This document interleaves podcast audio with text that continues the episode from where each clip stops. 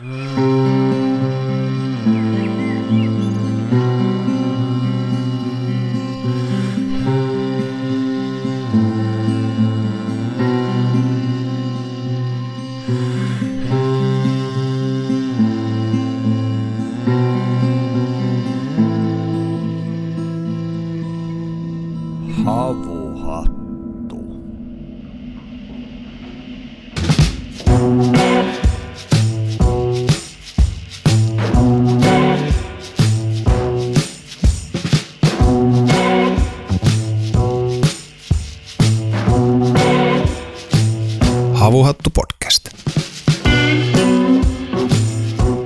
Syvälle metsään ja puuttomille maille.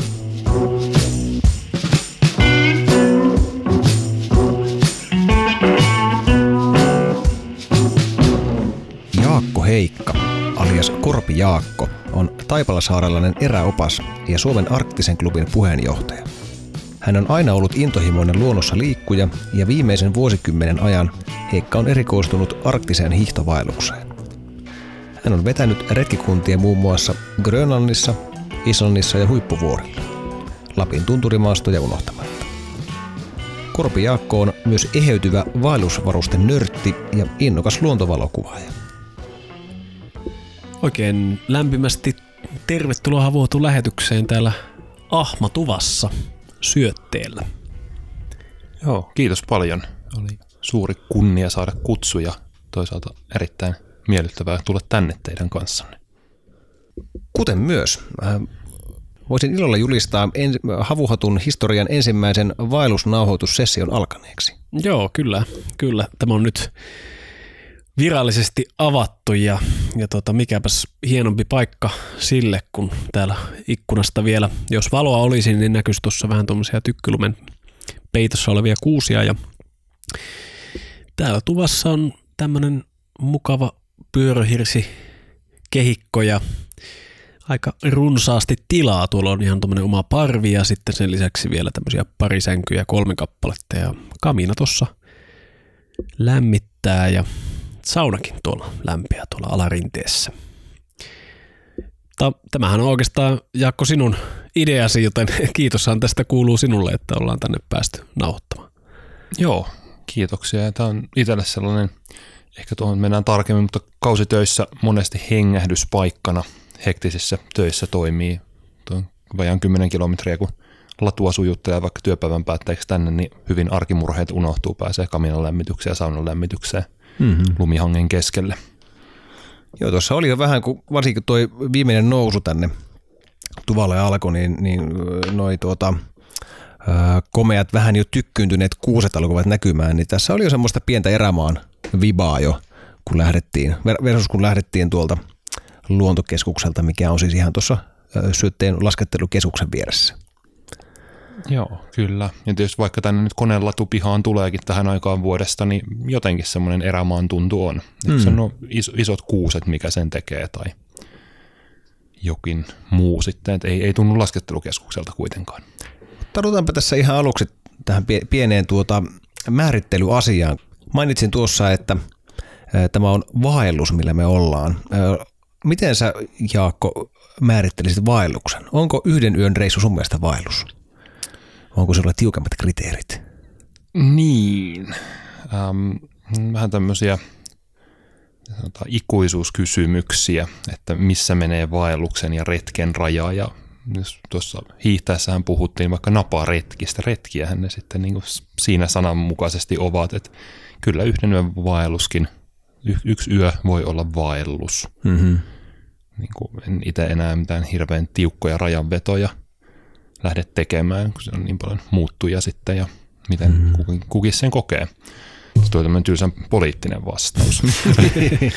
Mitä sa- samaan kai se on, mitä sanaa sä käytät, kunhan sä niinku vaan niinku teet niitä juttuja. ja- Niin, ja tämä, on, tämä, on ehkä se, että, joo, tämä on ehkä se ajatus juurikin, että niin kuin se on toissijasta miksikä sitä kutsuu, että jos se Mm. toiminta sitten on siellä Mm-hmm. ja menee ulos luontoon ja viettää aikaa siellä vaikka jopa yön yli. mm-hmm. Kyllä, ja sinänsä niin kuin, ähm, ehkä jos oli tämä sitten vaellus tai retki, niin jos mietitään tämmöistä tyypillistä ähm, matkaa, jonka tänne luonnonhelmaan tekee, niin, niin sanotaanko, että vaellusvarusteet ja erityisesti nämä eväspuolen asiat, niin on täällä nyt meillä hiukkasen eri tolalla, eli pöydällä tuossa on onko perti neljä erilaista juustoa ja maukasta leipää siinä. Ja, ja tota, tuotiinpa sitten Panimo Kiisken oluetkin tänne nauhoitusoluiksi, eli tässä siemaille juuri tätä Panimo Kiisken maininkin savuportteria.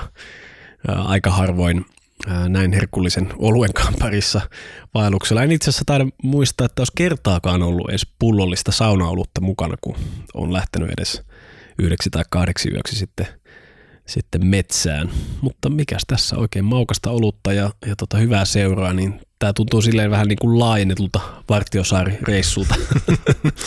Aika reilusti laajennettu noin niin kuin 200, 800 kilometrin päähän. Kyllä, kyllä. Tosin hommat on aika samanlaisia kuin Vartiosaareen tulee. Et vaikka siellä se riitti, siirtymisriitti on huomattavasti lyhyempi kuin mikä meillä tänään oli. Mm-hmm. Se on se viiden minuutin soutumatka siitä yli, niin, niin ensimmäisenä siellä tietenkin pitää laittaa tupaan tulet ja, ja sitten saunaa. Ja kannetaan vettä ja kannetaan vettä pilkotaan puuta. Juuri, ja, kaikki mm-hmm. nämä samat, samat hommat siellä toistuu.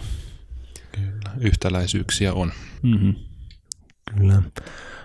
Milloinka Jaakko, sä oot ollut ensimmäisellä vaelluksella? Taas palataan tähän määritelmiin, että mikä sitten oli se ensimmäinen vaellus, mutta ehkä se menee tuonne 15-vuotiaaksi ja niin kuin vaellusrippikoulu, minkä silloin kävin. Enää en kirkkoon kuulu, mutta rippikoulun käyneenä silloin, niin tota, oltiin useampi yö teltassa ja vaellettiin ehkä sulle tutuissa maisemissa tuolla Sorsa Tunturilla, että mm-hmm. Sallan suuntaan menee. Niin Siellä on ollut munkin ensimmäinen vaellus. No, ei ollut itse, itse, itse tehty, ei, ei ollut, se oli ihan oma toimi, Joo. oma toimileiri. Kyllä, niin se on varmaan semmoinen, mikä niinku selkeästi vaelluksen tunnusmerkit täyttää. Et sitten mm-hmm. ihan alasteikäisestä pikkupojasta asti on ollut semmoinen, voisi sanoa ikään kuin autiotupa, ovi ei ole lukossa ja se on kaikille käytössä, vaikka perheen omistuksessa onkin, niin semmoinen kolme kertaa kolme metriä kanttinsa vanha aitta, joka on suoreunaan siirretty sitten kolme laveria ja kamina, niin mm. siellä sitten pikkupoikana on niin kuin tullut hyvinkin monta, siis varmaan parhaina vuosina varmaan parikymmentä yötä viikonloppuna vietettyä kavereiden kanssa – mm-hmm.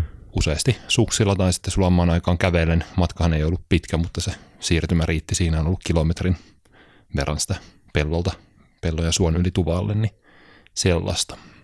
Oliko näin, että sä olit myös niin kuin lapsuutesi ja nuoruutesi viettänyt Taipalsaarella? Joo, kyllä. Eli sieltä Lappeenrannan kupeesta Kaakkois-Suomesta ja maaseudulta niin kuin maatalon poika. Ja tota, maaseudulla kasvanut, että silleen metsässä oleminen ja se luonto on ollut koko ajan kyllä läsnä. Et jos muistelee nyt vanhemmalla iällä varmaan semmoisia, niin kuin, mitä on ikään kuin tehnyt pikkupoikana, niin kuin kuusi kilometriä pyöräilemistä kaverille, se on tavallaan normaali matka tuolla mm. maaseudulla. Sitten kun olet mennyt kaverille, niin sitten mitä tehdään, sitten lähdetään illalla pyöräilemään, katsotaan näkyykö pelloilla hirviä. niin kuin, ja siis joskus niitä näkyy, se on niin hieno kokemus sitten, joo, että joo, on kyllä. usvaa pellolla illalla ja hirvet syö siellä ja sitten kaverin kanssa niitä pyörän selästä katellaan ja sitten pyöräillään kotiin. Mm-hmm. Tota, ei, ei ehkä ollut ihan kaikkea sitä, mitä nykyään kaupungissa on tarjolla, mutta seikkailuja oli kuitenkin. Mm-hmm. Tuo kuulostaa varmaan aika monen nuoren korvaa aika eksoottiselta tuollainen, että lähdetään niinku iltapuuhaksi, ei pelata pleikkaa tai mennä itikseen hengaamaan, vaan mennä katsoa hirviä pellollaan. Niin, se eh, ehkä antaa vähän tämmöisen niin vielä metsäläisemmän kuvan kuin mitä todellisuus on, mutta sitä on oikeasti tehty kyllä. Et mm. Toki välillä pelattiin futista sitten, mutta mm. niin, joskus sitten mentiin mentiin metsään. Tuossa kerroitkin meillä hiihtomatkan varrella, kun oli hyvin aikaa siinä 10 kilometrin verran jutustella eri asioita, niin että olet, olet tuota, myös podcastimme fani, jos näin voi sanoa, ja olet kuunnellut, kuunnellut monia jaksoja, ja kuten varmasti, varmasti tuota tiedät, niin me lähdetään aina vieraan kanssa makustelemaan sitä hänen luontosuhdettaan lähtien sieltä kotimaisemista, koska mun mielestä se, se, se antaa tietynlaisen pohjavireen sille ihmiselle riippuen siihen, minkälaisessa ympäristössä hän on viettänyt niin kuin lapsuuttaan.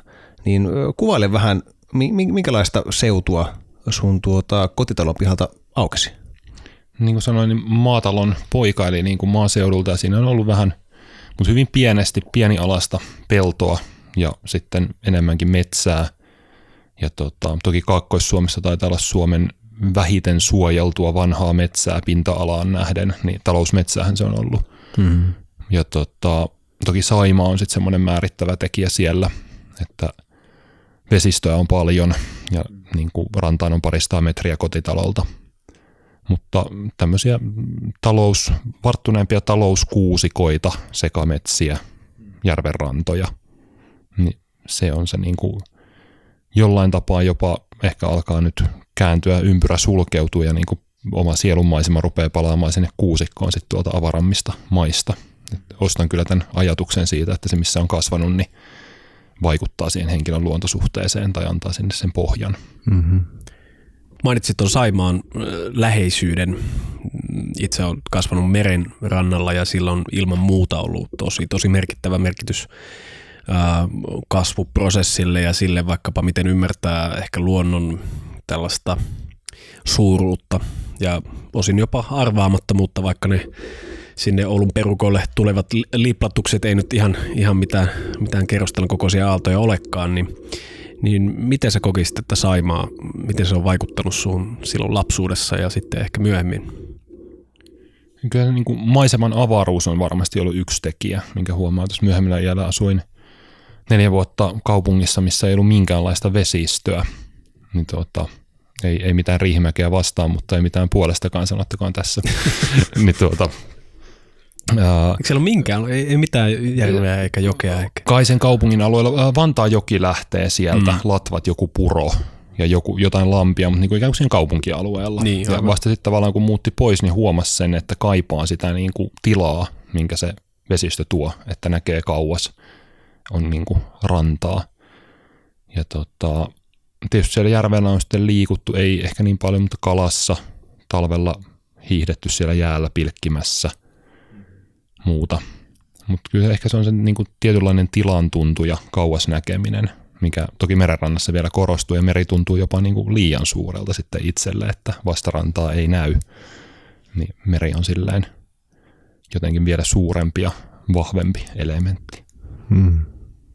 Suomi on siitä mielessä, siinä mielessä tosi ähm, huikea paikka asua, että nyt kun me ollaan useita vierailta kysytty näitä luontoympäristöjä, oli se sitten vaikkapa niin kuin Aleksi Lumpella tuolla Kiikoisissa tai, tai tuota, Riikka Kaihovaarella Helsingissä tai, tai sitten tietenkin meidänkin niin näkökulmat Länsi-Lapista ja Itä-Lapista, niin, niin kaikenlaistahan täältä löytyy. Että meillä on järvimaisemaa, meillä on metsää, suota, peltoa. Ää, ja ei tarvi mennä sitten, kun tuonne sanotaanko 500 kilsaa länteen tuonne Ruotsin puolelle, niin jos ei ihan Lappia oteta huomioon, niin kyllä se aika semmoista yksitoikkosta peltomaisemaa on ja, ja siitähän se Keski-Euroopan pelto, loputtomat peltoaukeat sitten alkaa, että tämä on, mm, usein parjataan sitä, miten suomalaisilla on ehkä hiukan vääristynyt tämä luontoyhteys ja luonto nähdään ennen kaikkea resurssina, mutta haluaisin aina välillä myöskin muistutella ja nostaa esiin sitä, että miten käsittämättömän monipuolista luontoympäristöä meillä on vielä säilynyt täällä kuitenkin näinkin päiviin asti. Se on eh, huikeaa kuvitella vaikkapa sitten jotain, no vaikka nyt sitä Keski-Ruotsia sitten 500-600 vuotta sitten, miten mm. tuuheat metsät on halkonut sitä, sitä maisemaa. Mm-hmm. Mut kerro vähän siitä prosessista, että miten miten se kipinä, mikä ilmeisesti syttyi siellä Sorsatunturilla vaellushommista, niin miten, miten se päätyi, päätyi sitten noille ää, arktisen alueen ää, loputtomille jäälakeuksille? Joo. Tietysti jonkunlainen kipinä siihen niin kuin vaeltamiseen ja kiinnostus on varmaan ollut jo nuorempana, että niitä yön yliretkiä sinne lähisuolle ja isän mukana metsällä ja sellaista tuli tehty, mutta ei varsinaisia vaelluksia, mutta joku siinä selvästi kiinnosti, koska nyt tuli lähdettyä. Ja sitten oli oikeastaan ikään kuin pikkasen taukoa ja täyttiin 18 ja kaveriporukassa oli ajokortit, sitten lähdettiin UK-puistoon ensimmäiselle vaellukselle. Ja mentiin tuonne kiilopäältä, lähdettiin kesävaellus tekemään ja tota, se jotenkin hyvin nopeasti sitten, niin se on lähti lapasesta siinä, tai karkasi käsistä, että sen jälkeen oli parina vuonna joka kesä vaeltamaan aina vähän pidemmäksi aikaa Lappiin ja tota, sitten aika nopeasti se meni siihen, että oli monta vaellusta vuodessa eri vuoden aikoihin. Jotain sellaista kiehtovaa siinä oli yleensäkin tuossa vaeltamisessa, että siinä on tietysti fyysistä puolta ja henkistä puolta. Ehkä se oli se fyysinen enemmän, mikä sitten alkuun veti sinne niin kuin ne erämaamaisemat ja uudet maisemat ylipäätänsä. Se niin kuin tunturin avaraa maisemaa sitten pohjoisessa. Ja tota, varmaan tuommoiselle nuorelle miehelle myös se niin kuin jonkunlainen haaste ja omillaan pärjääminen siellä. Että tavarat on rinkassa ja tuosta lähdetään ja sitten pärjätään. Sä kuitenkin päädyit sitten kaupunkiin opiskelemaan, niin millaisena sä näit sen kaupunkiympäristön sitten elää? Oliko siinä tarvetta tämmöiselle, että piti päästä säännöllisesti luontoon vai, vai koitko, että olet ihan, ihan niin kuin kalavedessä siellä kaupunkiympäristössä myös? No en kyllä kala, kalavedessä vertaukseen, ei niin kuin sujahda. Että tota, opiskelin Lappeenrannassa siinä kotipaikan lähellä teknisessä yliopistossa tuotannon taloutta useamman vuoden. Ja toki se on silleen kiva, kun kaikki Suomen tekniset yliopistot on työnnetty johonkin pois kaupungista, ettei teekkarit ole tuota, hyvien kaupunkilaisten päiviä siellä maisemaa pilaamassa, niin ikään kuin siinä on luontoa lähellä siinäkin sitten. Mutta tota, kyllähän sieltä ihan säännöllisesti tuli siis sitten lähdettyä viettämään aikaa luontoon. Lyhyempiä retkiä tai pidempiä vaelluksia. Ja toki sitten löytyi myös samanhenkisiä ystäviä sieltä, että joita kiinnosti se luonnossa oleminen ja liikkuminen – Oliko teillä jotain semmoista niin kuin järjestäytyneempääkin kerhoa vai, vai ihan vaan kavereiden kesken? Yliopistolla oli tämmöinen retkeily- ja eräilykerho, mutta en sen toiminnassa en ollut mukana. Että oikeastaan opiskeluaikana en ollut niinkään tämmöinen opiskelija-aktiivi, vaan niin kuin siellä opiskelin myöhemmin olin kyllä yliopistolla töissä ja sieltä löytyi niin kuin työkavereista ja opiskelukavereista löytyi tämä porukka sitten, millä epämuodollisesti tehtiin sitten erilaisia retkiä. Tai jos ei muuta, niin sitten lähdettiin jonnekin siis vähimmillään nyt jonnekin laavulle paistumaan makkaraa ja juomaan muutama olut sitten illalla, että mie- mieluummin niin kuin sinne tuota keskustan sykkeeseen. Tuli mielestäni hienosti, mitä sanoit tuossa vähän aikaa sitten, että, että, että niin kuin vaellus jakautuu ikään kuin niin fyysiseen maisemaan ja, ja henkiseen maisemaan. Ja varmasti tässä seuraavan parin tunnin aikana puhutaan molemmista. Ehkä voitaisiin voitais aloittaa kuitenkin siitä fyysisestä puolesta ja jätetään sitten niitä henkisen, main, henkisen maiseman kuvailuja sitten tuonne löylyjäsen puolelle. Mutta kerro vielä, missä vaiheessa sä uskaltauduit sitten lähteä niin kuin, talvihommia tekemään? Ja mikä, mikä, mikä, niin kuin, mikä siinä nimenomaan, mikä siinä toimii niin innoitteena, että, että halusit lähteä ö, suksille? Kyllähän varmasti on sen ikään kuin kauden laajentamista osaltaan, mutta sitten kyllä siinä oli muistan, että aika aikaisessa vaiheessa on ollut jo niin kuin kiinnostus näihin arktisiin alueisiin, oikeasti syrjäisiin erämaisiin kolkkiin. Et toki niitä on aika vähän täällä. Mm. Et talvella ikään kuin se erämaisuus korostuu, tai sitten ne alueet, joku Grönlannin jäätikkö, niin siellä on sitä jäätikköä. Et se on niin kuin talviympäristö, missä ihminen on kaukana. Ja tota, sen verran nostaa, ei niin havuista hattua, mutta hattua niin kuitenkin, niin tota, pirkanmaalaiset reissupeteet oli varmaan semmoinen niin oman inspiraation lähde. Kaksi peteä Pirkanmaalta, jotka on hiihtänyt Grönlantia ristiin rastiin. Niin tuota, ikään kuin näytti esimerkkiä siitä, että tämmöinen niin sanotusti tavallinen kuolevainen voi tehdä sellaisia retkiä. Mm. Että se ei ole minkään niin kuin erikoisen eliitin niin kuin harrastus, vaan siihen voi kuka tahansa sitten lähteä. Siitä se kipinä lähti, että jos nekin voi, niin kai minäkin voin sitten. Ja sitten sitä miettiä, että miten se tehdään. Ja tota, päädyin sitten ihan tämmöiselle niin kuin talviretkeilykurssille ja opastulle vaellukselle. Tietyllä tapaa siis asiakkaaksi siihen työhön, mitä nyt itse teen sitten oppaana. Ja koin kyllä, että siitä oli hyötyä. Sitä ennen tuli tehtyä pari talvivaellusta – yksi tuttuihin maisemiin UK-puistoon kiilopäältä lähtien. Ja tota, se voi hyvinkin olla, että ehkä aika on kullannut tai tässä tapauksessa kylmentänyt muistoja, että elämäni kylmin vaellus varmaan se eka talvivaellus aikaan siis joulun välipäiviltä lähdettiin.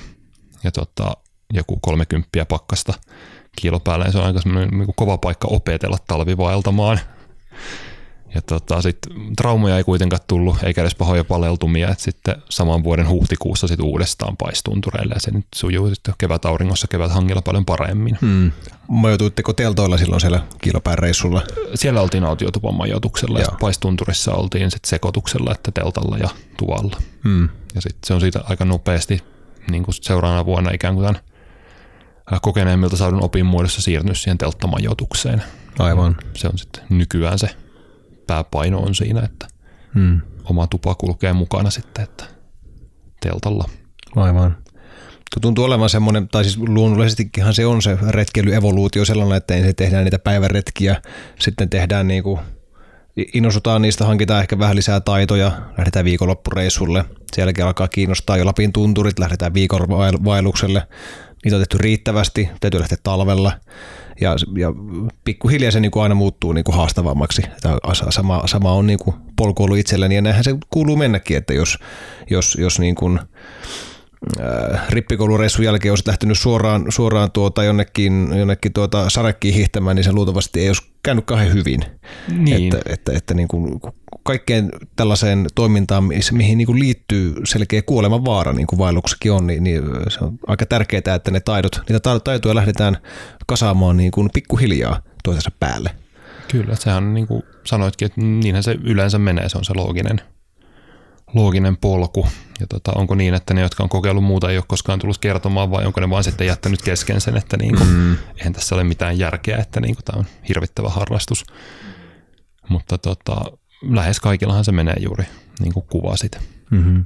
Mutta sä vedät työksesi, ähm, voi sanoa, että sä, sä vedät työksesi hiihtovaelluksia ainakin näin kevät-aikaan, talviaikaan, äh, vedät peruskursseja arktisesta retkeilystä ja niin poispäin, niin osaatko sanoa, mikä on tämmöinen niin kuin tyypillinen asiakas?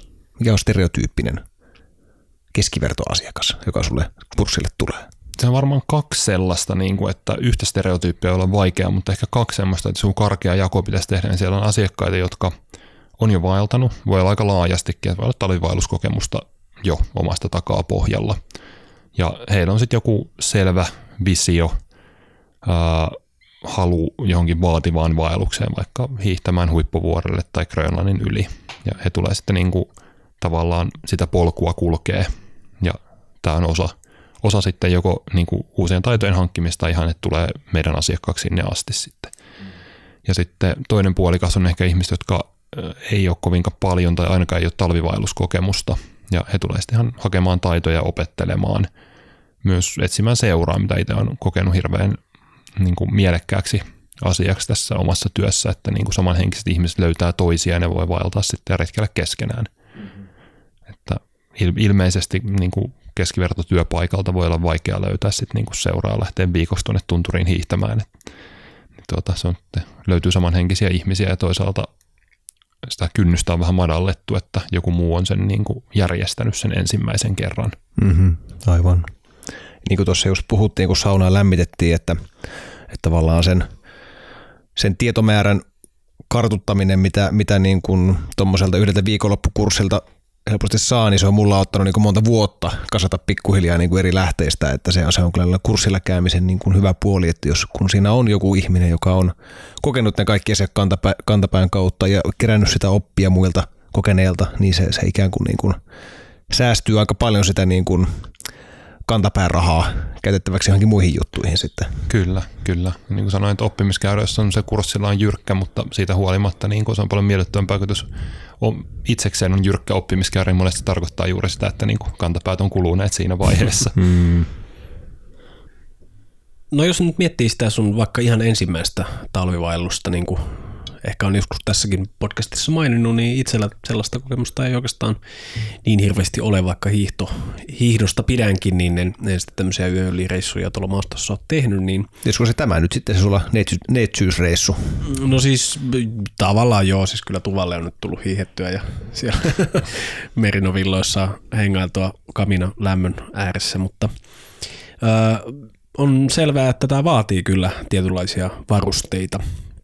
Ja, ja sä lähdit jostakin kuitenkin liikkeelle siinä sitten ja oot, oot myöskin tällä varustepuolella sitten mennyt, mennyt ihan, ihan kyllä sinne päätyyn saakka niin sanotusti. Niin, niin millaisella varustuksella sä lähdit silloin sille sun ihan ensimmäiselle vaellukselle? Pitää vähän muistella, mutta niin kuin nykyään menee ahkio, ahkioperässä hiihtämiseksi pääasiassa tunturisuksilla ja silloin se oli kyllä rinkkaselässä ja metsäsuksilla. Et ne oli isän vanhat metsäsukset – tämmöiset niin, niin sanotut intin sukset vielä.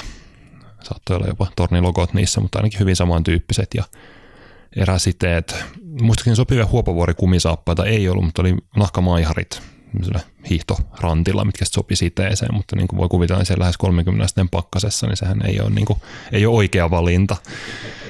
Ja tota, huolimatta tupamajoituksesta, niin mulla oli laavu mukana ehkä niin kuin varmuuden vuoksi rinkassa ja trangia oli kyllä mukana, että oli ikään kuin jonkunlainen valmius sitten yöpyä muuallakin. Mutta tuntui, että kyllä se rinkkapaino ja tavaraa oli paljon. Mm-hmm. Ja tota, joo, muistan, että siinä ää, Niilapään rinteellä oli se reilu parikymppiä pakkasta ja tuuli vielä puurajan yläpuolella. Ja jostain olin lukenut näin, että talvivaltaminen on niin raskasta hommaa, niin, niin kuin, että kovin paljon ei tarvitse kerroksia olla liikkuessa päällä. Ja siinä oli päällä todennäköisesti joku merinokerrasto ja sitten oli kuorivaatteet ja rinkkaselässä ja mietti, että on ihan helvetin kylmä. Ja koko ajan vaan tulee kylmempi. Ja sitten jossain kohtaa siinä tavallaan leikkasi se ajatus, kun oltiin päästy myös tunturikoivikkoon, että niin kuin, että eihän tämä, niin kuin, tämä ei vaan näin mene, että tästä ei tule mitään hyvää, jos tätä jatketaan, että nyt pitää pysähtyä ja laittaa lisää vaatteita, fliisejä tonne väliin ja niin oikeastaan tuossa lähellä on laavu, että niin lasketellaanpa sinne laavulle ja tehdään tulet, että saa varpaisiin tunnon takaisin ja jatketaan matkaa. Se on sitä kantapään kautta oppimista. Tavallaan ehkä tarinan opetus on se, että vaikka varusteet oli noin muodollisesti kunnossa siinä vaiheessa, niin tota, se, että miten niitä myös käytetään sitten niissä olosuhteissa. Mm-hmm. Ja vähän sitä, miten oma kroppa reagoi ja toimii, niin sen oppimista myös. Tuossa edellisessä Naavaparan tarinat jaksossamme puhuttiin tästä no löylyosion puolella, mutta, mutta mihin paljolti perustui se meidän, meidän juttelu oli sitten tämä Donny Eicherin uh, Dead Mountain-kirja ja, ja hän siinä sitten kuuluisasti myöskin pyrki siihen, että lähtisi tekemään tämän saman vaelluksen kuin tämä Dyatlovin porukka ja se oli hauska siinä, siinä kirjassa seurata sitä, miten hän keräsi niitä varusteita siellä Los Angelesissa vai, vai missä, jossain päin Kalifornia, missä hän asui. Hän oli siis surfimiehiä ja sinänsä varustekikkailu varmasti siltä puolella oli ihan tuttua, mutta talvivarusteiden kerääminen Kaliforniassa on varmaan niin kuin oma, oma haasteensa, vaikka nettikaupat kuin olisi käytössä. Ja, ja kutkuttavaa oli tietenkin huomata sitten, tai siis tavallaan jo nauriskella partaansa, kun hän kuvaili niitä kenkiänsä, mistä hän oli erityisen ylpeä, että sitten kun varsinaisesti pääsi paikan päälle, niin meinasi saada kuolion sinne varpaaseen, koska nämä niin kuin venäläiset hänelle vitsailivat, että nämä sun elefanttikengät, niin näistä ei kyllä ole, kyllä ole yhtään mihinkään. Mutta silloin kun sä aloitit itse noita talvivailluksia, niin, niin kuin miten ylipäätänsä sä keräsit sitä varus, niitä varusteita, että siis kävitkö itse ostoksilla vai saatko lainaksi vai oliko silloin ylipäätänsä mitään edes kunnollisia kauppoja, mistä, mistä näitä saa? Kyllähän toi varustetarjonta on niin kuin kehittynyt paljon siitä, että jos mietitään tuossa on 2008-2009 ikään kuin aloitellut talviretki, on kymmenen vuotta sitten, pikkasta reilukin Niin tota, nykyään niin kuin tarjontaa on paljon enemmän, se on lähempänä löytyy helpommin, mutta toki sitä löytyy silloinkin, mutta eihän ensimmäiselle vaellukselle sitten myöskään niin kuin opiskelijapudjetilla, niin kyllähän se oli lainavarusteita ja niitä mitä ennestään oli. Talvimakuupussit taisi olla semmoinen asia, mihin investoitiin sitten ennen lähtöä ja nekään ei ollut ehkä ihan niin lämpimät kuin olisi ollut toivottavaa, jos siellä hangessa olisi pitänyt niissä pakkasissa nukkua, mutta hengissä olisi todennäköisesti selvitty. Mutta sitten se varustetietous niin on ollut kyllä suuri silloisten keskustelupalstojen kuluttaja ja käyttäjä netissä.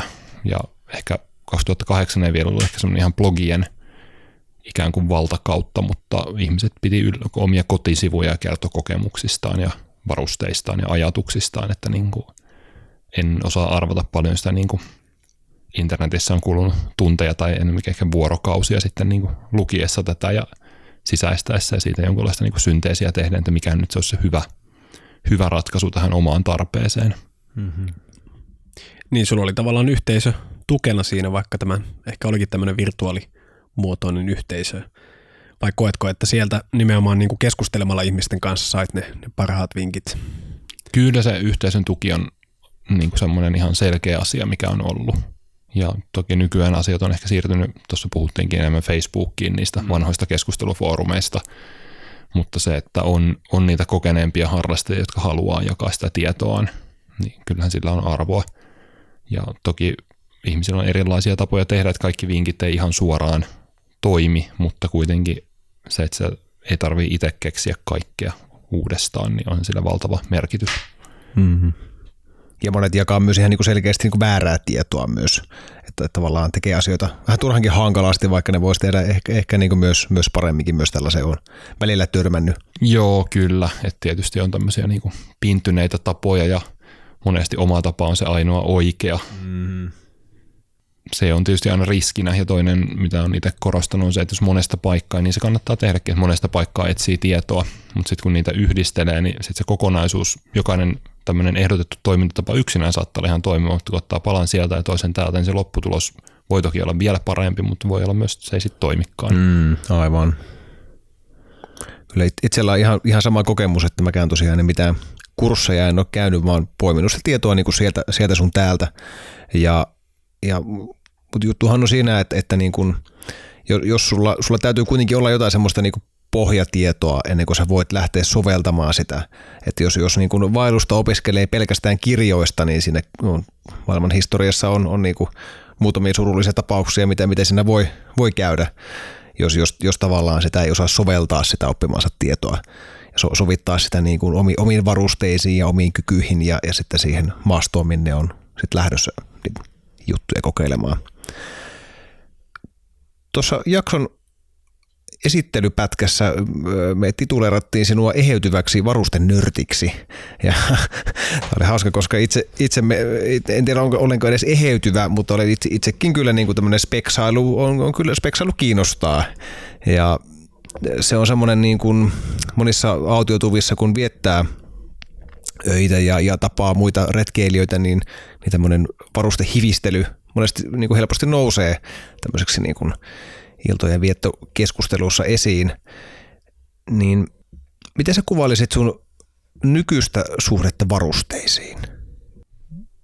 Varmaan ehkä käytännöllinen voisi olla sellainen osuva sana, mm. että kun ne on, ne on ikään kuin työkaluja, nyt ihan jopa kirjaimellisesti, kun työkseen, työkseen niin kuin liikkuu ulkona.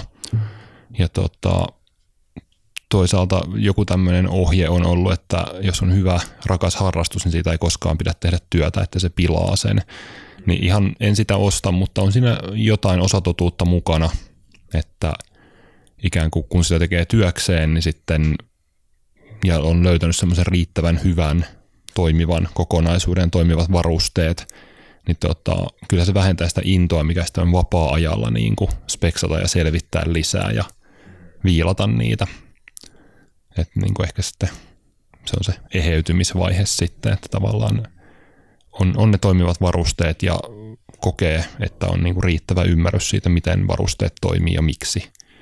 Ja missä mikäkin varuste toimii, niin tuota, siitä voi sitten ottaa ehkä pikkasen niin kuin rennommin sen varustepuolen.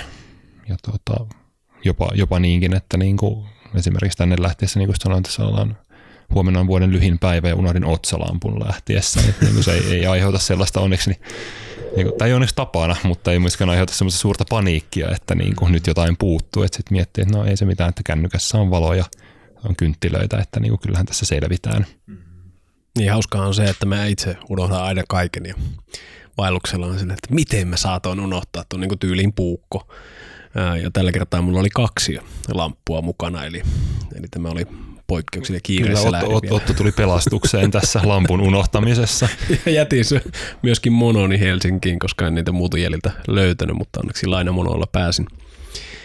Öm, mutta tosiaankin to jossain vaiheessa tuli sitten mukaan tämmöisiä niin kuin huomattavan vaativia ää, reissuja. Siinä tietenkin se varustepuoli on, on ilman muuta, kun lähtee tuommoiselle jäätiköille vaeltamaan. Ää, ja, ja sitten siinä on myöskin se epäilemättä se henkinen, henkinen puoli, joka pitää olla myöskin hyvin varustettu. Aikaisemmin sanoit, että, että sulla oli sellainen ajatus, että tavalliset kuolevaisetkin voi tehdä tämmöisiä hyvin vaativia reissuja, niin, niin millainen semmoinen vaikka sun valmistautumisprosessi on ollut sitten tämmöiselle ensimmäiselle niin kuin vaikkapa jää, jäädikkövaellukselle? Ensimmäinen pidempi niin kuin arktinen vaellus, niin siis niin kuin sanoin, tuossa olin asiakkaana.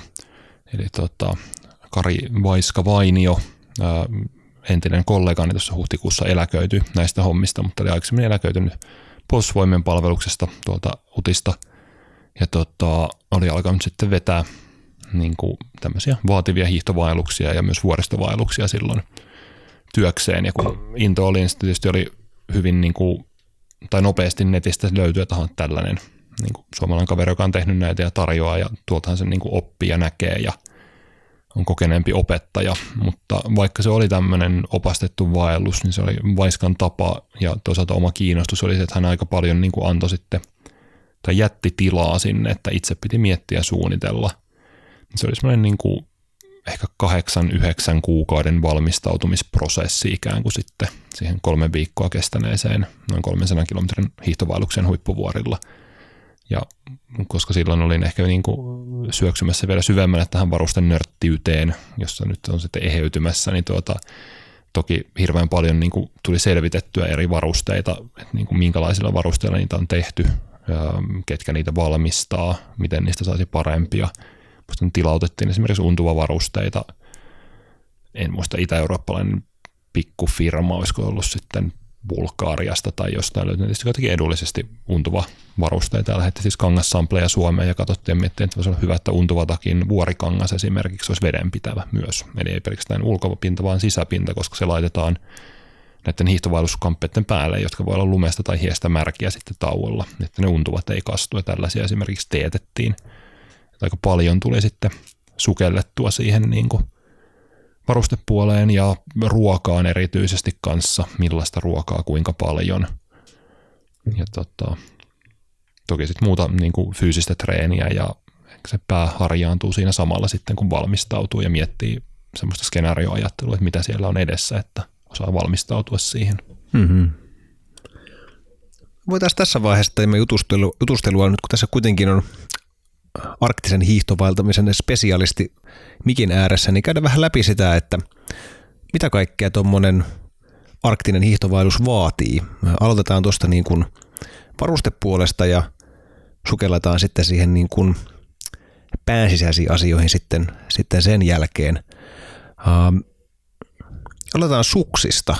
Minkälaisia, minkälaisia suksia sä käytät, kun hiihdetään niin kuin?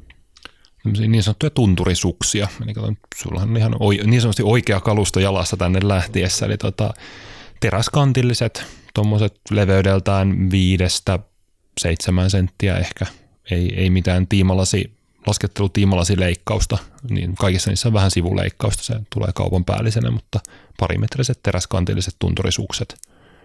Ja tota, ahkiota vetäessä niihin sitten useasti nousukarvat, mm. niin kuin nyt oli ja todettiin, että pitohan niissä riittää. Luistoa sitten vähemmän, mutta pito riittää. Piti riittää. Siitä olisi tullut hyvä kuva, kun kaksi kaverusta luikuttelee siellä, siellä takit päällä ja pipot päässä ja minä taas jyrään niillä mun jarrukarvoilla siinä kerran teidän välissä ja, ja hiki varu noroina pitkin kasvoja päälläni pelkästään vaan ainoastaan merinovillainen kalsaripaita. Itse oli siis se, että itse on tämmöinen rauhallinen sunnuntai-hiihtelijä vähän varoittelinkin molempia teitä siitä, että, että tota, saattaa olla, että teillä vauhti on hiukkasen nopeampi, mutta toisin kävi, koska oli lainasukset ja niissä oli pito ihan täydellinen ja niin mitenkä sä Jaakko sanoit, että selkä näkyy vaan horisontissa ekaan mäen jälkeen. Siinä se hävisi, joo. joo. joo että ehkä tosiaan ne mun, mun varusteet, mä siis en, en juurikaan harrastettomasta niin latuhiihtelyä, niin ne mun, mun varusteet on enemmänkin speksattu just tuohon niin vaellushommaan. Öö, mutta jatketaan tätä, tätä tota speksaamista. Ää, mitäs muuta sitten tarvitaan? Meillä on sukset ja, ja kuoriasusta puhut, puhuttiin tuossa myös. myös tuota, ää, mitä vaatimuksia kuoriasulle tulee tällaisessa, tällaisessa niin arktisessa touhussa? Ja kuulijoille, jotka ei hirveästi hiihtele tai vaeltele, niin voisi itse asiassa vielä kertoa kuoriasusta itsessään, mikä se oikein on. Joo, tai oikeastaan voitaisiin ehkä lähteä vielä silleen, että otetaan vielä askel taaksepäin, katsotaan vielä isompaa kuvaa ja nopeasti kun puhutaan arktisesta vaeltamisesta, hmm. niin erityisesti tällainen omalla kohdalla, niin kuin arktiset alueet voidaan määrittää monella tapaa, mutta jos puhutaan puuttomista alueista talvella, niin ollaan niin kuin aika hyvin kartalla. Se voi olla vaikka niin kuin jäätynyt Suomenlahden rannikko talvella Helsingin edustalla, jos on 15 pakkasta ja tuulee sieltä etelästä, niin se on oikeasti aika arktista. Mm-hmm. Ja tuota, tai joku tunturimaasto tuolla, mutta ajatuksella, että ollaan niin kuin puuttomalla lumisella alueella, niin tietysti sitten kuoriasusta, eli sitä päällimmäisestä asusta, mikä on hiihtäessä päällä, niin tuota, tuulensuoja on niin kuin ihan ykkönen. Ja nykytalvissa, niin kyllä se pitää olla myös vesitiivis, tavallaan valitettavaa, mutta on ollut Pohjois-Ruotsissa, tuolla Euroopan niin sanottu suurin erämaa-alue Sarekin kansallispuisto, niin helmikuun viimeisenä päivänä me on satanut ihan kaatamalla vettä, joka on semmoinen, niin kuin, ei näin pitäisi olla, mutta niin se vaan nykyään on välillä. Eli käytännössä veden ja tuulen pitävä, mutta hengittävä kuoriasu. Ja tietysti tuulensuojat hyvä huppu on niin kuin todella tärkeä, saa kasvot ja pään suojaan sinne. Mutta toisaalta niin kuin varmaan kaikki vaellusta harrastaneet on huomannut, niin mainoslauseestaan huolimatta se Koretex ei hengitä ihan niin hyvin kuin sanotaan. Että sitten toisaalta on kiva, että siellä on semmoiset vetoketjut, millä pystyy tuulettamaan ja mm-hmm. saa vähän hikeä haihtumaan tonne taivaalle. Arktisen vaeltajan tämmöinen näkyvin tunnusmerkki on se, että tähän hupun reunukseen ommellaan joku tämmöinen eläimen karva. Minkä eläimen karvaa sinun hupusta löytyy? Omassa hupussa on supikoiraa. Että se on legendan mukaan ahma olisi parasta huppukarvaa, mutta tuota, olen sitä mieltä, että Suomessa on ahmoja niin kovin vähän ja eihän niitä Suomessa, Kanadasta ahmaa saa laillisesti, jos niin kuin intoa on varustespeksata viimeiseen asti, mutta tämä kotimainen supikoira tuntuu aika eettiseltä valinnalta, että sitä ja on toiminut hyvin vuosia jo. Taitaa olla toinen, toinen supikoira menossa nyt siinä hupun sivussa, että kyllä ne kuluu sitten käytössä. Miksi tarkalleen ottaen tämä on tarpeellista tai hyödyllistä? Ähm, se on se kasvojen suojaaminen tuulessa, eli siihen syntyy semmoinen mukava mikroilmasto, kun ilma ei liiku kasvojen edessä, kun on huppu päässä ja siinä on se karva reunassa. Niin tota, ne, jokainen yksittäinen karva pikkasen sitoo ilmaa ja kylmä viima ei pääse sitten kasvoille. Se on yllättävän iso vaikutus sillä. Joskus näin videon tällaista äh, maaseudulla aluvasta papasta, joka oli tehnyt itsellänsä tällaisen niin kuin vähän samaa ideologiaa käyttävän äh, mopoilusuojuksen. Oli siis tämmöinen niin kuin muovinen kartio, mikä tulee tähän niin kuin naaman eteen, että se, se niin kuin, ää, äh, kapenee niin kuin nenää kohti Joten siihen tulee samalla, samanlainen semmoinen niin kuin, tavallaan lämpimän ilman tasku. Se oli tosi huvittavan näköinen, vaan kun se ajeli sillä semmoinen tötsä, tötsä tuossa päällä. päällä. Varmaan niin kuin liikenneturvallisuus ei, ei varmaan ollut ihan huippuluokkaa myöskään tänä Minulla on sellainen, sellainen käsitys, että tämä on joskus ollut ihan niin kuin tyypillinen ratkaisu niin kuin suomalaisessa talvimopoilussa, ehkä muuallakin, mutta niin kuin just tämmöinen tötsä. Sama ajatus siinä hupussakin, että on syvä mm. huppu, minkä reunassa on vielä tämmöinen karva reuna. Hmm. Tuota, ja toki sitten kun huppu on alhaalla, jos se ei ole päässä, niin tuota, se itse on kokenut, että se karvareuna lämmittää miellyttävästi sitten poskia ja korvia pitää tuon tiiviinä. Jos keli ei ole niin huono, että pitää olla huppu päässä, niin siitä sitten kuitenkin on iloa myös siinä alempana. Aivan. Onko sama vaikutus, jos on jotain tämmöistä keinotekoista materiaalia?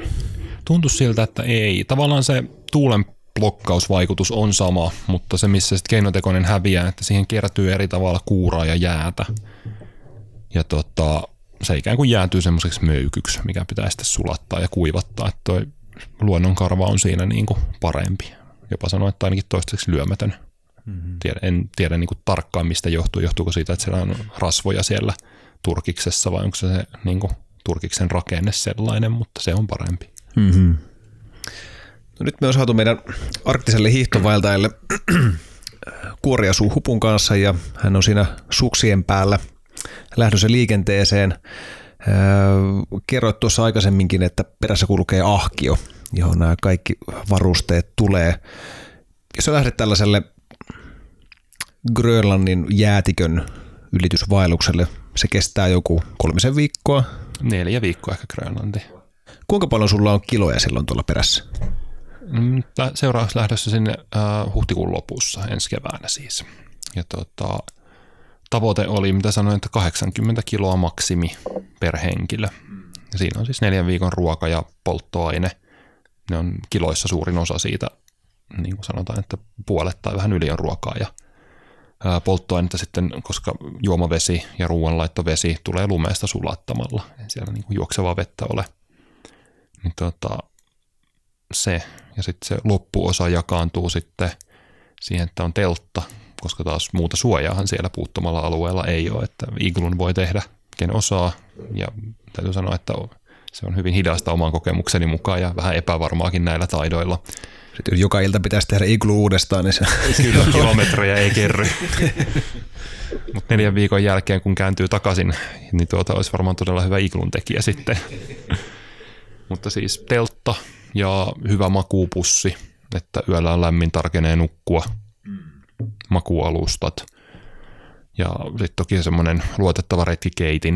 Ja oikeastaan meidän systeemissä joka telttakunnalla yleensä kahdella henkilöllä on kaksi keitintä, koska se keitin on hirveän tärkeä siellä. Se on se ainut asia, millä saadaan juoksevaa vettä aikaiseksi. Juotavaksi saadaan ruoka lämmitettyä, siitä saa hukkalämpöä, voi hyödyntää siinä varusteiden kuivaamiseen ja itsensä lämmittämiseen. Niin pari keitintä ja niihin polttoainetta sitten. Ja sitten – on siellä vaihtovaatetta. On siis sanonut vähän vitsillä, mutta se on ihan fakta-asia, että itsellä on joka reissussa aina niin kuin yhdet vaihtosukat ja vaihtoalushousut. Mm. Jos on viikon reissu, niin se on kolmas tai neljäs päivä, kun ne vaihdetaan, ja neljän viikon reissua se on toisen viikon loppu, kun on sitten niin kuin mm. sukkien vaihtopäivä. Niin tota, et, et ei niin kuin joka päivälle ei yksinkertaisesti voi ottaa puhtaita sukkia. No niin, kyllä. Mitäs käytätte polttoaineena tällaisella pitkällä reissulla?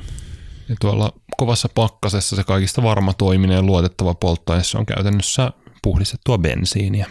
Eli Suomessa, ja itse asiassa sanoisin jopa kaikkea, mitä maailmallakin on polttanut, niin Neste Green pienkonebensiini tai pienmoottoribensiini, niin se on yksi parhaita keitin polttoaineita. Toki on sellainen keitin, mikä sitten toimii tällä niin kuin bensiinillä, eli tämmöinen niin sanottu monipolttoaine tai bensakeitin, missä sitten polttoaine on nesteenä ja se pumpulla paineistetaan sitten ja höyrystyy siinä keittimessä ja palaa sitten puhtaalla sinisellä liekillä. Hmm. Tässä vaiheessa moni ihminen nostaa kulvakarvojaan ja, ja ihmettelee, että, että niin kuin joka ikisessä teltan käyttöohjeessa hyvin ankarasti kielletään minkäänlaisen tulen viemistä sinne telttaan. Eikö se ole jo todella vaarallista? Kyllä sen teltan valmistajilla on ajatus ja ihan syy. Toki yksi syy on varmaan tämmöinen oikeusturvakysymys, pesevät mm. kätensä vastuusta, mutta – kyllähän teltta palaa helposti, se on ohutta, ohutta muovikangasta.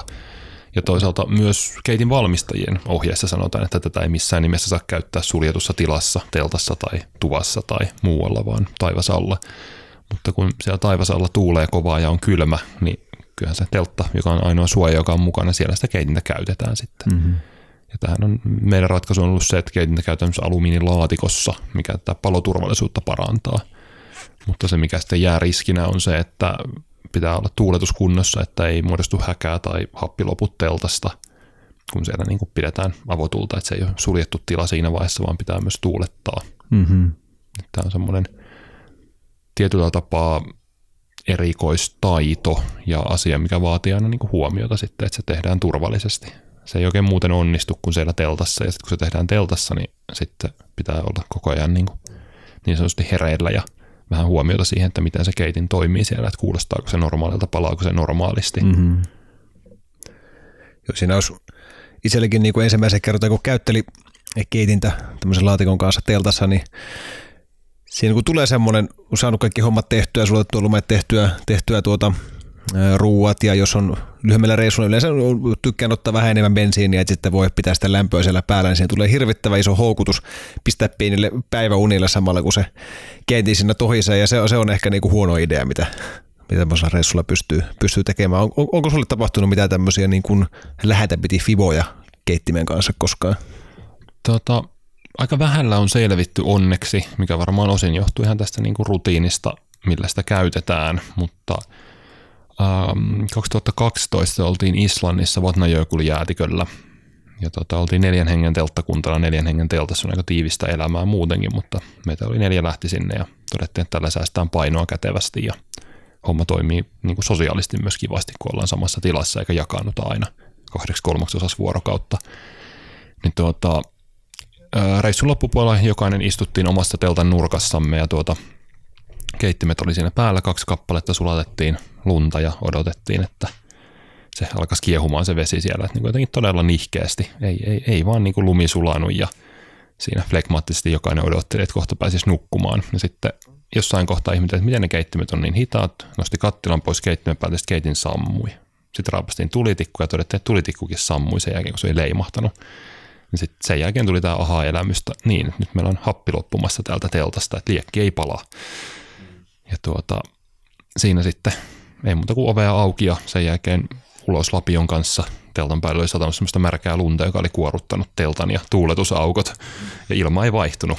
Ja tota, tämmöinen, tämmöinen tilanne ja toinen vähän vastaava tilanne, missä sitten epäiltiin, että teltassa oli häkää. Mm. Oli Grönlannissa korkealla, noin kahden puolen tuhannen metrin korkeudessa, että oltiin vähän merenpinnasta korkeammalla, missä se ongelma korostuu, niin vastaava kaveri ihmetteli, että pulssi on noin korkea ja onpas kumma, että ollaan tunti oltu kuitenkin jo leirissä, että kyllähän tuossa pitänyt rauhoittua siitä päivän hiihdosta ja sitten itse tulin telttaan sisälle taas sinne keittimen lähelle jossain kohtaa, että no kato, niinpä on itselläkin korkea pulssi ja siinä kohtaa miettisin, että jaa, tähän kuulostaa alkavalta häkämyrkytykseltä, että ei muuta kuin kiireesti tuuletuksia lisää. Et onneksi yhtään teltta ei ole palannut esimerkiksi, mutta tätä niin kuin ilmanvaihtopuolta, niin sitä on, on ollut. Ja se, että miksi yhtään teltta ei ole palannut, kyllä se on sen alumiinilaatikolle kiitosta aika paljon, että onhan niitä niin kuin väsyneenä tai epähuomiossa tai kovassa pakkasessa joku pumpun tiiviste on vuotanut ja siellä laatikon pohjalla on ollut sitten bensaa. Että jos bensa olisi ollut siellä telttakankaalla, niin tuota, se olisi tietysti ollut niin kuin hirvittävä katastrofi siinä vaiheessa. Mutta se on, ehkä tässä korostuu se niin kuin rutiini ja semmoiset, niin kuin, tai rutiinit ja jonkunlainen itsekuri siitä, että ei heittäydy siihen päivänä. Tiedän tunteen, se on niin kuin hyvin houkuttelevaa, kun vatsa on täynnä ruokaa ja teltassa on mm. miellyttävän lämmintä, niin mm-hmm. siinä kohtaa tekisi mieli vähän käydä pitkäkseen ja ummistaa silmiään. Mm-hmm jos on uskomatonta, miten sinne saa, vaikka ulkona olisi kuinka ärjyvä pakkanen, niin miten sinne saa sellaisen tuota lämpimän trooppisen ilmaston aikaan sillä, sillä niin kuin keittimellä, että, että monesti tulee itsekin niin kuin keiteltyä niin kuin pelkät kalsarit jalassa siinä niin kuin makaronia, koska siellä on niin kuin, siis jopa kuuma monesti siellä teltassa. Kyllä, että se on, joskus ollaan mittailtu, että kahdella keittimellä saa helposti 50 asteen lämpötilaeron ulko- ja sisäilman välille. Että jos ulkona on 20 pakkasta, niin kyllä sen sisälle 30 saa, kun laittaa tehoja. niin tuota, se on uskomatonta ja toisaalta se on ehkä vähän se semmoinen arktisten hiihtovaeltajien salaisuus, mikä siitä elämästä tekee niin kuin mahdollista siellä ja mm. jopa mukavaa. Mm-hmm. Muistan aikanaan eräopaskurssilla kaveri sanoi, että – että eihän ne arktiset hiihtovaltat olekaan niin kovia jätkiä, että ne vaan treenaa paljon, että ne jaksaa vetää tuota bensaa mukana. se on ihan, ihan osuva huomio. Mm.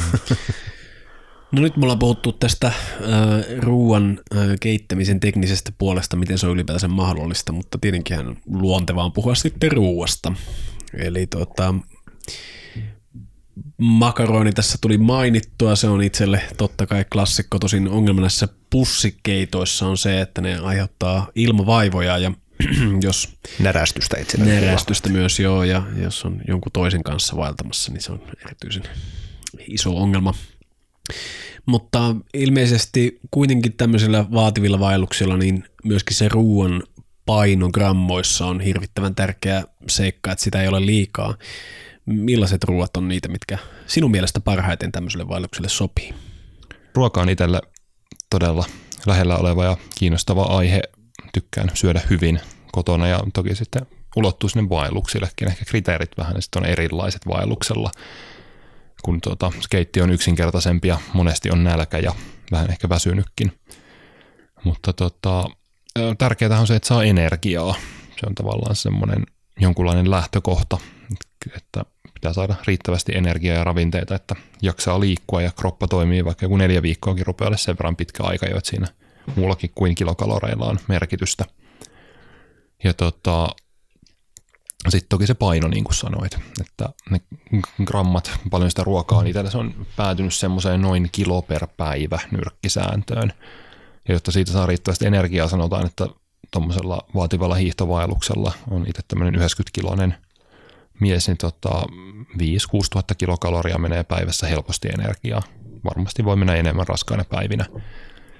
Niin, jotta saa kilosta ruokaa 5000 kilokaloria, niin tuota, se tarkoittaa, että se on syytä olla kuivaa ruokaa ainakin, että siinä ei ole liikaa vettä. Ja toiseksi se rasvassahan on loistava energiatiheys, eli rasva on syytä olla mukana muodossa tai toisessa. Ja tuota, välipaloissa, aamupuurossa, päiväruuassa – joka, joka paikassa on sitä rasvaa. Että tietysti välipalaksi klassikko varmaan kaikilla vaellusharrastajilla on suklaa, että sinnehän mennään syömään suklaata, sen takia kävellään, että saa syödä määrättömästi suklaata.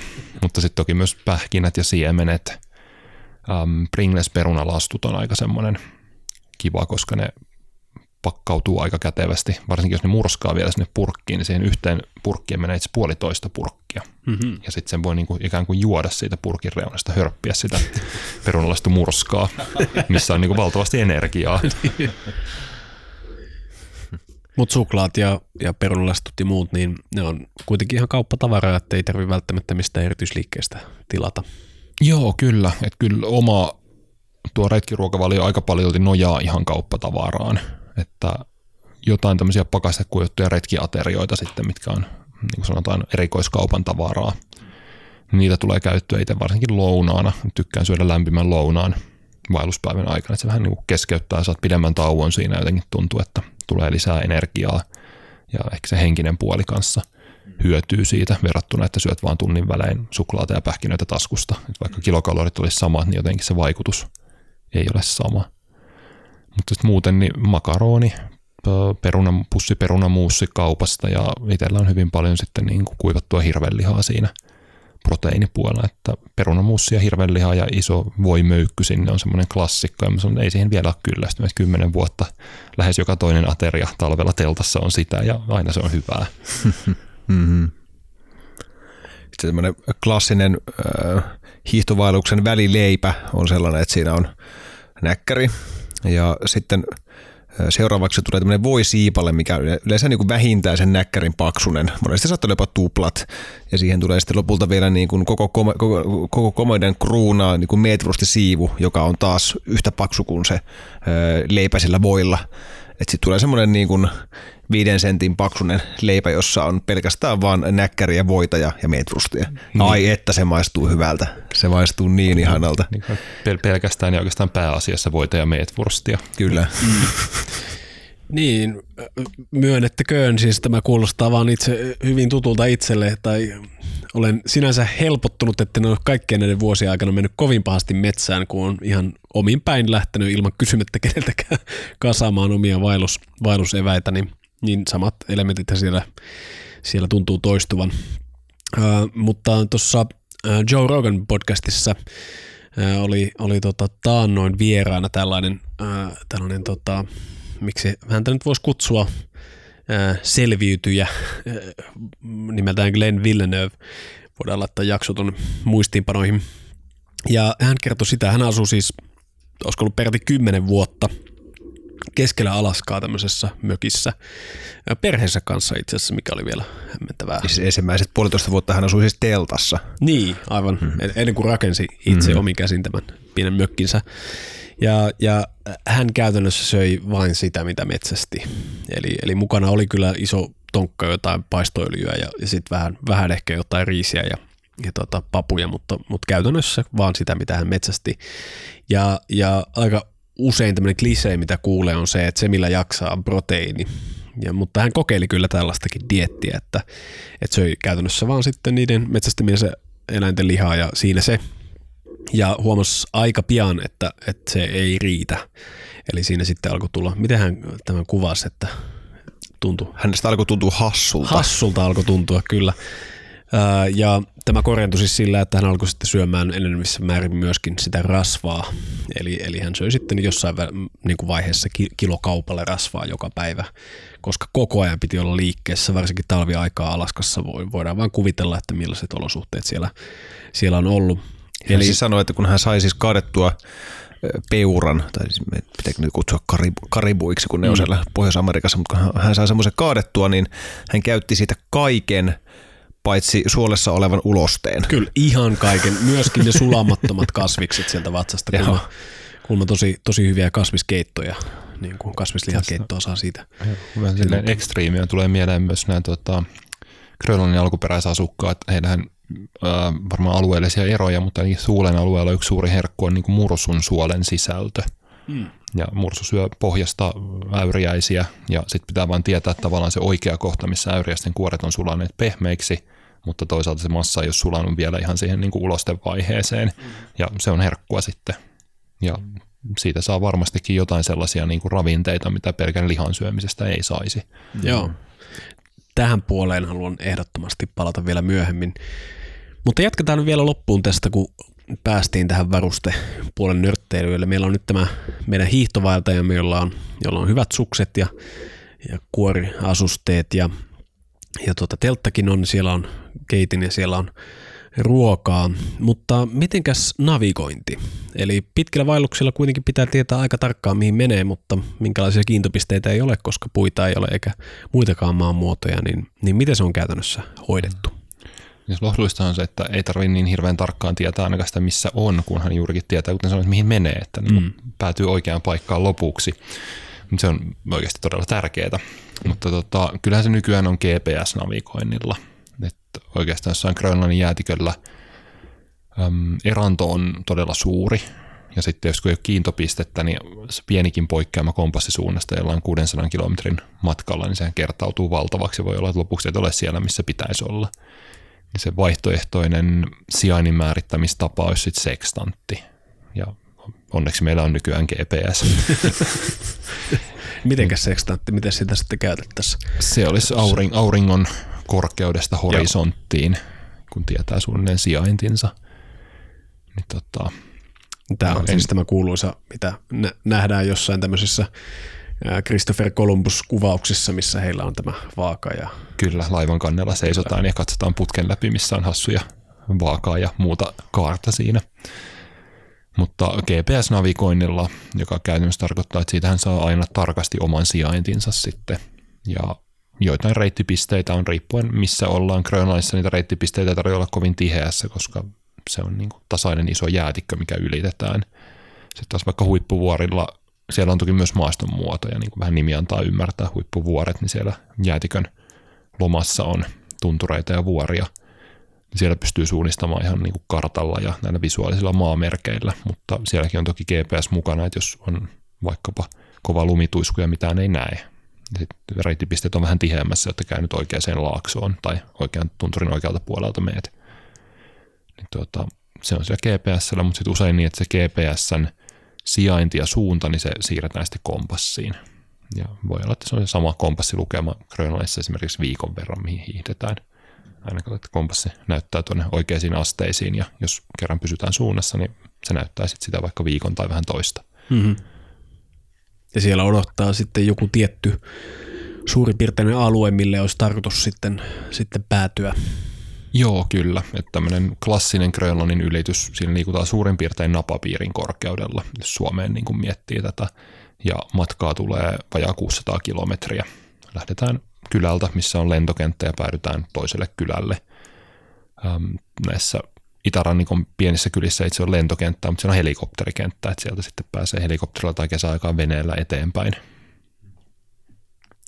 Tota, ne ikään kuin aloitus- ja lopetuspisteet on aika tarkastikin määritelty ja välissä sitten pyritään hiihtää suoraan mielellään. Ei kovin suuria mutkia tehtäisi. Mikä toki, jos näkyvyys on nollassa, tämmöinen niin sanottu whiteout-olosuhde, on varmaan teille tuttu. Tänään oli aika lähellä tuolla isoilla soilla. Että jos etäisyydet olisi pitempiä niin, ja latuuraa ei olisi, niin vasen ja oikein näyttää ihan samalta. Niin toki sitä mutkittelua sitten tulee, jos ei koko ajan tuijota herkeämättä kompassiinsa.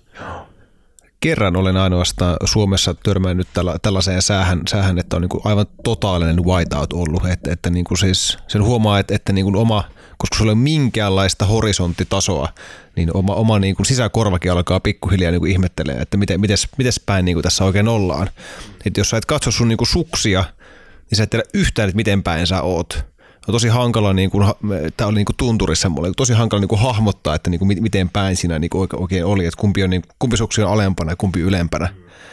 Et se, oli, se oli kyllä, se oli kyllä tota, se oli tosi jännittävä kokemus. Ja kuvitellaan, että jos sellaisessa säässä joutuu hiihtämään niin päivän tai useamman päivän viikonkin, niin, niin tuota, siinä, tota, siinä vaaditaan jonkun, jonkunlaista niin kuin henkistä kapasiteettia, että sä niin kuin, öö, pysyt operoimaan siinä, koska, koska sä et niin yhtään näe, mihin sä oot menossa. Sä et tiedä, mikä on niin ylhäällä ja mikä on alhaalla, mutta mitä, mitä niin kuin painovoima, painovoima näyttää sulle. Kyllä, ja tota on joskus sattunut just, niin sanon, että niin varsinkin tunturioloissa niin on jopa vaarallista, että kun sitä ylös ja alas suuntia ei hahmota, että mm-hmm. niin kuin, onko tämä nyt ylämäki vai onko tässä joku jyrkänne. Mm-hmm. Ja tuota, sitten jopa vaikea välillä sanoa sitä, että kuinka, niin kuin millä nopeudella liikkuu, jos mennään alamäkeen ja katsot suksia ja sä toteat, että kyllä humina kuuluu tuolta suksista ja niin kuin pienet lumikikkarat menee tuosta ohi, mutta mennäänköhän tässä nyt kovaa vai ei niin kovaa. Mutta toki henkinen puoli on toinen, sit varsinkin jos sitä jatkuu pitkään. Että niin kuin se on raskasta, se tavallaan vaatii sitä jatkuvaa huomiota ja keskittymistä. Et onneksi kun liikutaan porukassa, niin sitä vuoroa voi aina vaihtaa, että kenellä se niin kuin vetovastuu sitten on. Mm, sä saat, saat, saat sentään katsoa sitä kaverin selkää sinne Niin edessä. kyllä, että jonkunlainen kiintopiste. Mm. Ja tota, toki myös sitten se, että jos muutaman päivän ei näe muuta maisemaa kuin valkosta, jos ehkä vielä tuulee silleen, että olet huppupäässä hiljaa itseksesi, niin sehän on aika semmoinen tota, myös niin kuin meditatiivinen matka mieleen sitten. Sitä. Käytätkö sä itse tuota, jotain ö, nappikuulokkeita, musiikkia? Kuunteletko koskaan mitään kuin hiiret vai oletko tuulten armoilla? Kyllä kuuntelen, että vähän riippuu paikasta, mutta musiikkia tulee kuunneltua hiihtäessä välillä paljonkin niin kuin oman, ikään kuin oman mielen mukaan sitten. Et tuntuu, että joinain päivinä kaipaa sellaista niin kuin ärsykettä ja piristettä enemmän. Jotain kivaa tsemppibiisiä sieltä soimaan. Ja tota, sitten toisina päivinä taas ehkä haluaa niin kuin pystyä huomioimaan sitä ympäristöä tarkemmin. Pystyy kuulemaan, kuulemaan ja aistimaan tarkemmin. Tai sitten muuten vaan, että niin kuin tuntuu, että niin kuin rullaa hyvin omien ajatustensa kanssa ilman häiriöitä. Niin mm-hmm. Tiedän joitain tuttuja, jotka on ollut reissussa esimerkiksi neljän viikon Grönlannin ylityksen ilman mitään niin kuin musiikkia tai podcasteja, että niin kuin ihan vain neljä viikkoa hiihtoa hiljaksi ja heille se oli niin kuin täydellistä. Muistat, puhuttiinkin tuossa tullessa tästä Alexander Gammesta, joka on siis tällainen norjalainen aika kuuluisakin arktinen vaeltaja. Hänessä tehtiin tämmöinen dokumentti siitä, kun hän hiihti Hiihtikö hän siis tuota Etelä-Mantereen halki, muistaakseni tässä dokumentissa? Hän hiihti Etelä-Navalle ja takaisin. Ja takaisin, Yksin. aivan. Ja tässä, tässä oli tämmöinen niin 60 kilometriä, hän se lienee suuntaansa, että niin semmoinen 2200 kilometriä hiihtoa. Aivan. Ja tässä oli tämmöinen niin kuin, siis äh, kilpailu myös, että tässä oli joku, joku niin kuin, oliko australialais kaksikko, jotka yritti samaa, ja ne lähti niin kuin, samaan aikaan myös liikenteeseen. Ja muistan, että hän, hän tosiaan sanoi, että, että niin kuin, hän tulisi aivan varmasti hulluksi, jos hänellä ei olisi niin kuin sitä niin kuin radio-ohjelmaa ja podcastia ja iltaisin tabletilta niin kuin leffaa, että se tavallaan niin kuin piti hänet kiinni niin kuin normaali todellisuudessa. Että jos hän olisi ollut koko tämän ajan pelkästään sen niin oman huppunsa sisässä, niin hän, hän ei olisi vaan kestänyt sitä. Et, et se, se kyllä, se kyllä, se kyllä niin kuin vaatii aika kovaa luontoa, että sä pystyt, koska se, se, sulla ei ole niin kuin minkäänlaista ärsykettä, vaan sitten sit se alkaa se, sulla, sulla pitää olla aika hyvin sinut itses kanssa, että sä voit tehdä sen ilman minkäänlaista niin kuin peittoa ja muuta ärsykettä. ärsykettä. Kyllä, ja varmasti tuolla kun Kammehan hiihti yksin, niin se vielä korostuu, että mm. lähes kolme kuukautta, 80 jotain päivää niin kuin yksin. Ja tota, jos, jos jossain oli, oliko ehkä teidän podcasta joku muu, missä oli maininta, että ihmisiä, jotka ei ole ollut nykyään ehkä päivääkään yksin, mm-hmm, mm-hmm. edes niin kuin yhtä vuorokautta. Mm-hmm. Niin tota, ja se, että sulla ei, sulla ei ole edes sitä niin kuin kaunista maisemaa, vaan se sun maisema on niin kuin se lumilakeus ja sininen taivas ja aurinko. Ja se on, niin kuin, se on siinä. Kyllä. Tuo, tuotahan on kaunis maisema, mutta toki aika yksi, yksipuolinen ehkä pidemmän päälle. niin. se ei ole ainakaan vaihteleva. Mm, aivan. Tota, kyllä se niin kuin henkinen puoli on noissa uh, ihan kiistattomasti tärkeä. Mm. Varmaan kiehtova, että jos jotenkin tiivistäisi, niin voisi sanoa, että sinne voi olla, että lähtee sen fyysisen haasteen tai uteliaisuuden takia, mikä on sitä ympäristöä kohtaan, mutta sitten kyllä niin kuin henkiset puolet on se niin kuin oikeasti antoisampi ja kiinnostavampi osa sitä. Aivan. Tuo on semmoinen aihe, johon aiomme sukeltaa vielä että syvemmin tuolla löylyjäseniten kanssa, mutta vienäpä loppuun tämä meidän varustespeksaus. Ähm, onko jotain muita niin kuin, tärkeitä kaluja tämän GPSnkin lisäksi vielä, mitä, mitä niin kuin tuollaiselle jäätikkovailukselle pitää ottaa mukaan? No kyllähän sitten niin kuin tavallaan tämä turvallisuuspuoli, mikä on ehkä iso osa sitä omaa niin kuin ammattia ja työtä, kun vie muita ihmisiä noihin olosuhteisiin, niin vielä korostuu. Mutta toki olisi toivottavaa ja suotavaa, että jokainen yksin liikkujakin miettisi sitä turvallisuuspuolta itselleen sopivalle tasolle. Tietysti niin semmoiset ensiapuvälineet, jos ollaan jossain Grönlannissa huippuvuorilla. Miksei jopa ihan täällä Pohjoismaiden Lapissa, että avun tulo kestää vähintään tunteja, voi kestää vuorokausia. Ehkä nyt ei Pohjoismaissa enää, mutta niin kuin helposti päivän kuitenkin, jos on huono sää ennen kuin apu tulee paikalle. Niin semmoista ensipuvälineet, että saa pikkuvaivat hoidettua ja nämä isommat vaivat stabiloitua. Ja tuota, jäätiköllä liikkuessa tietysti niin tähän jäätikköturvallisuuteen liikkuvat, että siellä on railoja jäätiköllä, niin kuin oletusarvoisesti jäätiköllä on aina railoja, että pitää olla köyttäjä, jäärautaa ja kiipeilyvaljasta mukana. Jääkarhualueella pitää olla jääkarhujen karkottamiseksi ja tarvittaisiin itsensä puolustamiseksi sitten niin kuin aseet. Tällaista vähän niin kuin eriko, erikoisempaa, mikä ei ehkä niin kuin ihan normi hiihtovaeltajalle aina tulee mieleen. Ja sitten kommunikaatiovälineet, ne on keskeinen osa sitä turvallisuutta ja tietyllä tapaa siinä on jotain kiehtovaa ja hienoa, miten asioita on ennen tehty. Norjalainen Erling Kakke muistaakseni aikanaan, olisiko 90-luvulla, hiihti yksin Etelänavalle. Ja silloin operaattori, joka järjesti tämän logistiikan, niin vaati, että pitää ottaa radio mukaan. Ei ollut vielä satelliittipuhelin, tämmöinen ehkä monelle armeijasta tuttu iso peltilaatikko, jolla sitten saa yhteyttä. Ja herra nimet, no se on pakko ottaa mukaan, kun sanotaan, mutta sitten sanoin, että ei hänelle sanottu, että siihen akkua tarvisi ottaa mukaan. Se oli jättänyt siihen pieneen suksikoneeseen, mikä vei hänet aloituspisteeseen sen akun, koska halusi olla yksin ja omillaan. niin tuota, kuitenkin sanoisin, että ehkä nykyaika on enemmän, että tuossa on oma, oma kiehtova puolensa, mutta et, se, ole, et ole jättänyt vielä satelliittipuhelimesta akkua pois? En, en että kyllä siellä on niin kuin hätälähetin ja satelliittipuhelin nimenomaan mukana. Ja hmm. toki monessa paikassa GSM kuuluu, mutta tuolla missä sitten ollaan oikeasti syrjässä, niin ei enää kännykät kuulu. Niin siihenkin sitten niin kuin kaksi tällaista rinnakkaista järjestelmää, millä saa joko yhteyden tai vähintään hälytettyä apua sitten, jos tilanne sitä vaatii. Mm-hmm. Kerro vähän tästä hätälähettimestä, minkälainen peli se oikein on. No se on pienimmät hätälähettimet on nykyään tuollaisia sanotaan niin kuin melkein pastilliaskin kokoisia rupeaa olemaan niin kuin isoa tupakkaaskia pienempiä jo. Mm. Lähettimiä, missä on yksinkertaisimmillaan, niissä on yksi nappi kaikista yksinkertaisimmillaan, joka on hätänappi. Ja sitten siellä on kiinteä akku, ja nappia kun painetaan, se alkaa lähettää signaalia. Yleensä niissä on GPS myös, eli se laite tietää, missä se on. Ja se lähettää signaalin siitä, että tässä minä olen ja minulla on hätä. Ja sitten sitä varten on ihan oma satelliittiverkkonsa, koska Sarsat satelliitit, joita käyttää myös kauppamerenkulku ja luulen, että niin kuin lentoliikenteen hätälähetykset menisivät siellä myös, mutta ainakin merenkulku. Ja tuota, sitten se satelliitti poimii tämän hätäsignaalin ja välittää sen maa-asemalle ja sitten on tieto, että tuolla on niin kuin hätä. Ja paikalliset viranomaiset sitten lähtee pelastamaan ja Su- Suomessa jos tämä tapahtuisi esimerkiksi Turkuun meripelastuskeskukseen, että se on niin Suomen viranomainen, joka Suomessa tapahtuvia asioita hoitaa. Mm-hmm. Ja Suomen rekisteröityä hätälähetintä ensiksi yrittäisi soittaa kontaktinumeroja ja varmistaa, että onko tämä todellinen tilanne vai onko se väärä hälytys. Ja sitten jos selviää, että se on todellinen tai, mitään, tai sanotaan, että ei selviä, että se on väärä, niin sitten Suomen pelastusviranomaista alkaa järjestää sinne pelastuspartiota. Että onko se sitten mediheli tai rajan helikopteri tai joku kelkkapartioni tai merellä rannikkovartiosto, niin kuitenkin tämä yhteiskunnan turvaverkko tulee siinä kohtaa avuksi sitten.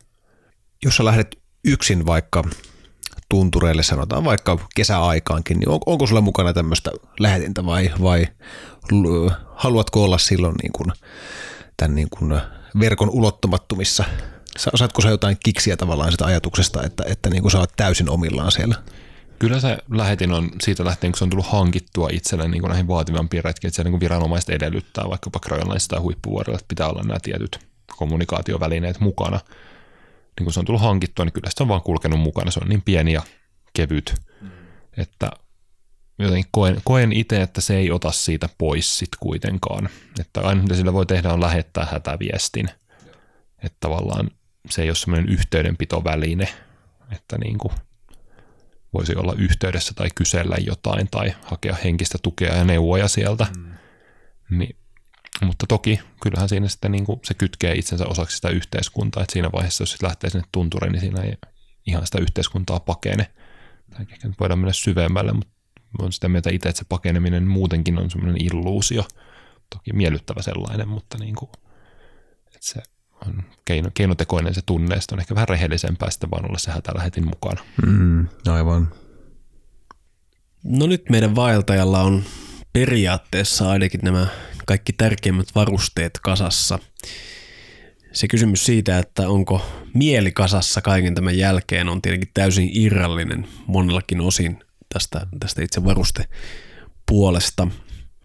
Tässä ollaan vähän niin kuin kastettu varpaita muutamiin näihin teemoihin, jotka ainakin itselleni on, on luonnossa olemisen siellä aivan ytimessä. Eli, eli kysymys siitä, että haluaako olla läsnä ää, tässä yhteiskunnassa vai poistua siitä. Kysymys siitä, mitä tehdä, jos ää, kaikki ei kunnossa. Kysymys siitä, miten pärjää yksin pitkiä aikoja ää, ilman muita ihmisiä.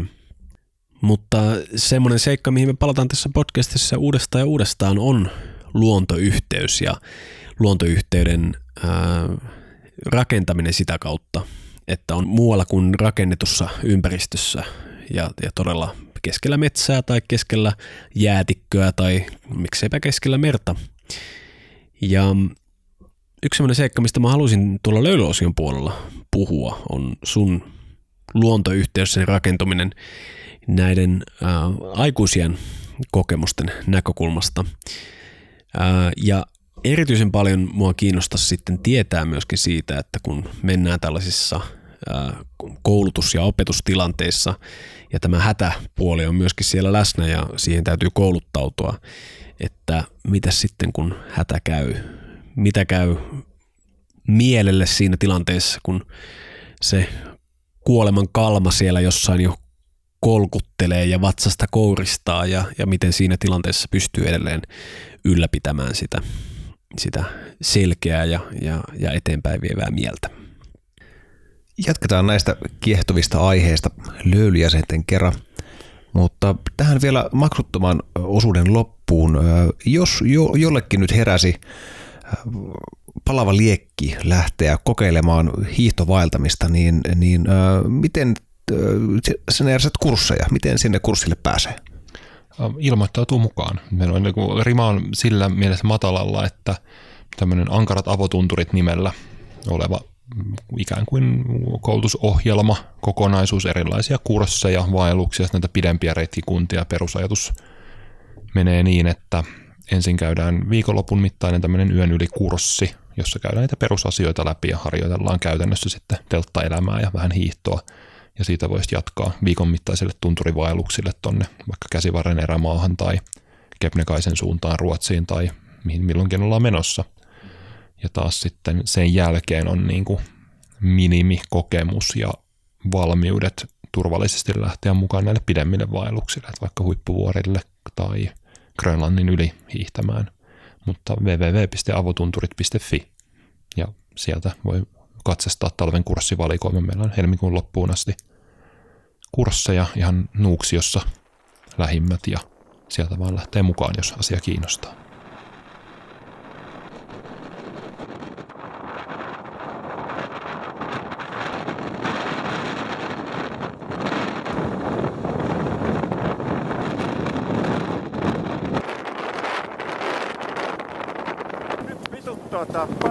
toiseen hiihtäminen. Pirun puurtaminen, noiden tonnipainoisten ahkioiden kiskominen. Saatana tuuli ja pakkanen, lumia jää koko helvetin Grönlanti. Vituttaa.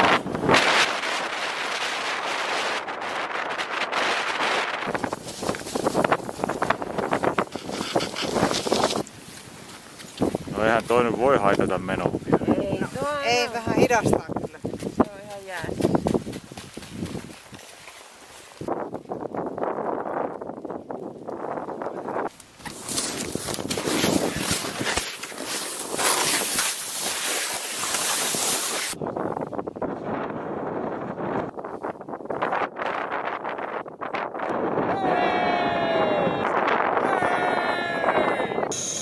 grönlantilainen kiuas.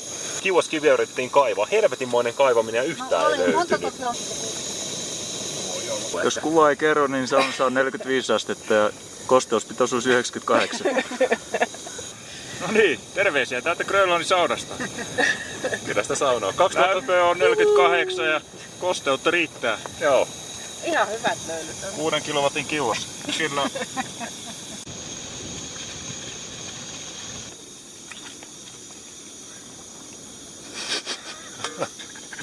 Tää ei ole elämää, niin mikä sitten on?